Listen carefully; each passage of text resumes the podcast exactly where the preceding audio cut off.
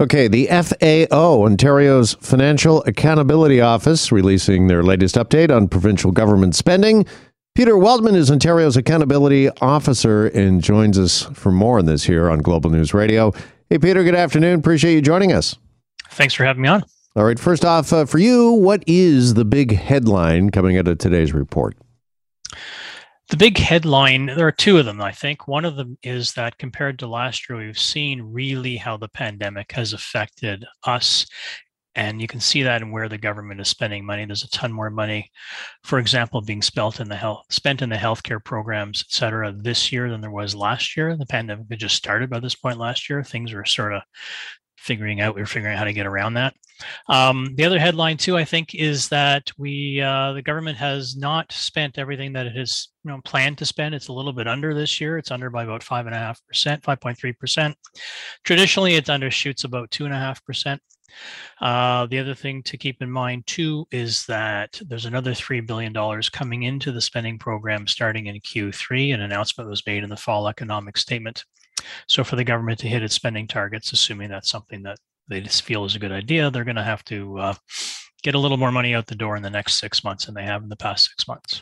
Is that concerning? Should that be concerning to Ontario taxpayers?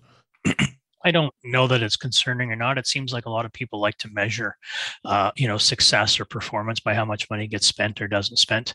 I'm more interested, and I think uh, the reason we do this report is there's more interest in finding out, you know, where the money was spent, if money was moved from one program to another over the course of the quarter, uh, how much is being sort of forecast to be spent.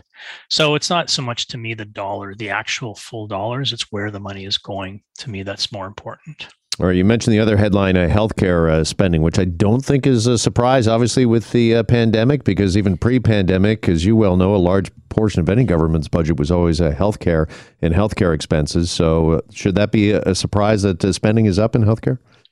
It should not be a surprise. I think what is the surprise is how low it was in the first quarter and the first six months really of last year.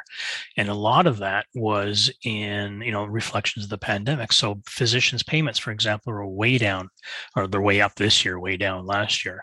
People weren't going to the doctor. People weren't able to or weren't going to get diagnostic testing. The expenses for diagnostic testing are way up this year relative to last year.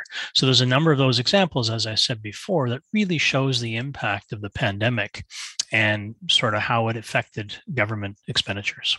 And healthcare is always a concern, uh, obviously. Does this spending, do you think, Peter, does it tell us anything about uh, what we're doing not only now, but uh, into the future and what we can and should be doing better to uh, better our healthcare system?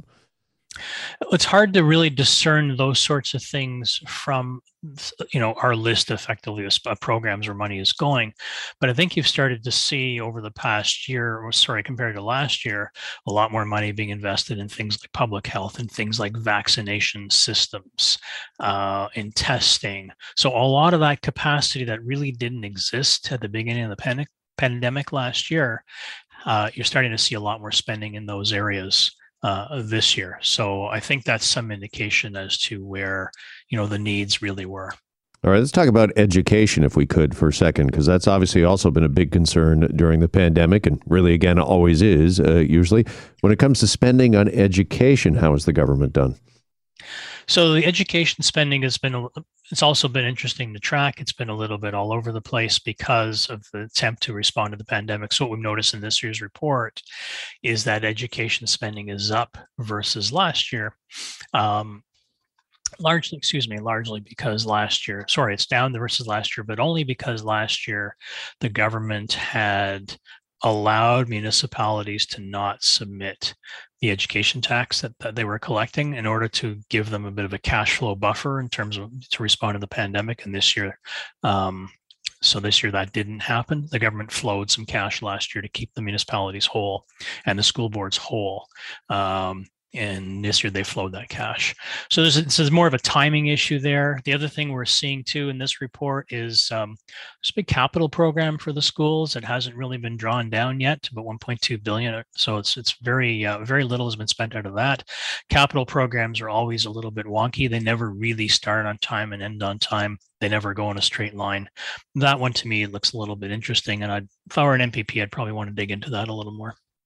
All right, what about children's services? We've talked a lot on the show the last couple of weeks. Uh, obviously, you know, childcare, daycare has been in the news a lot as Ontario tries to strike some sort of deal with Ottawa, the uh, federal government. But children's services uh, overall, how's the spending look there?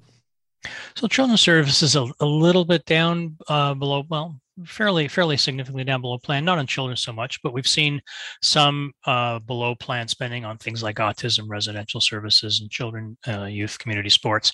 We I don't have any kind of insight into specifically why that is, but again, part of the rationale for this report is to put up the numbers and kind of highlight some interesting areas or some areas that seem like there's some fairly significant variance. And that allows M P Ps to go and ask better questions of the government. They can they can zero in on, you know, for example, why is the autism spending a little bit below below plan? Do you think that we're going to see a rash of uh, spending at your next report, looking a- ahead to that? Because obviously we're building towards a uh, election, a provincial election uh, next year, and the sitting government, the incumbent government, uh, usually likes to uh, spend just uh, in front of or prior to a vote. So would it be your anticipation that uh, a lot of the spending we didn't see this time around will be in your next report? Well, there is a lot of availability to spend. So there is a plan to spend a lot more money in Q three and Q four because, as I said before, some of the money in Q one and Q two hasn't yet been spent. And then there's an additional three billion dollars in the COVID fund that is being uh, that is going to be added to the spending program. So the money is certainly there. Um, And I think some of that money is probably set aside in case we have some other issues with the pandemic that we haven't foreseen. And that's prudent. I mean, this thing has been really hard to get a handle on, and you never quite know what's going to happen. Um, and yeah, I wouldn't be telling tales out of school if I didn't think we'd start to see a little bit of additional spending uh, as we head into an election. That seems to be a favorite um, a favorite tool of, of most governments. And um, it'd be interesting to see how, how, you know, what plays out over Q three and Q four.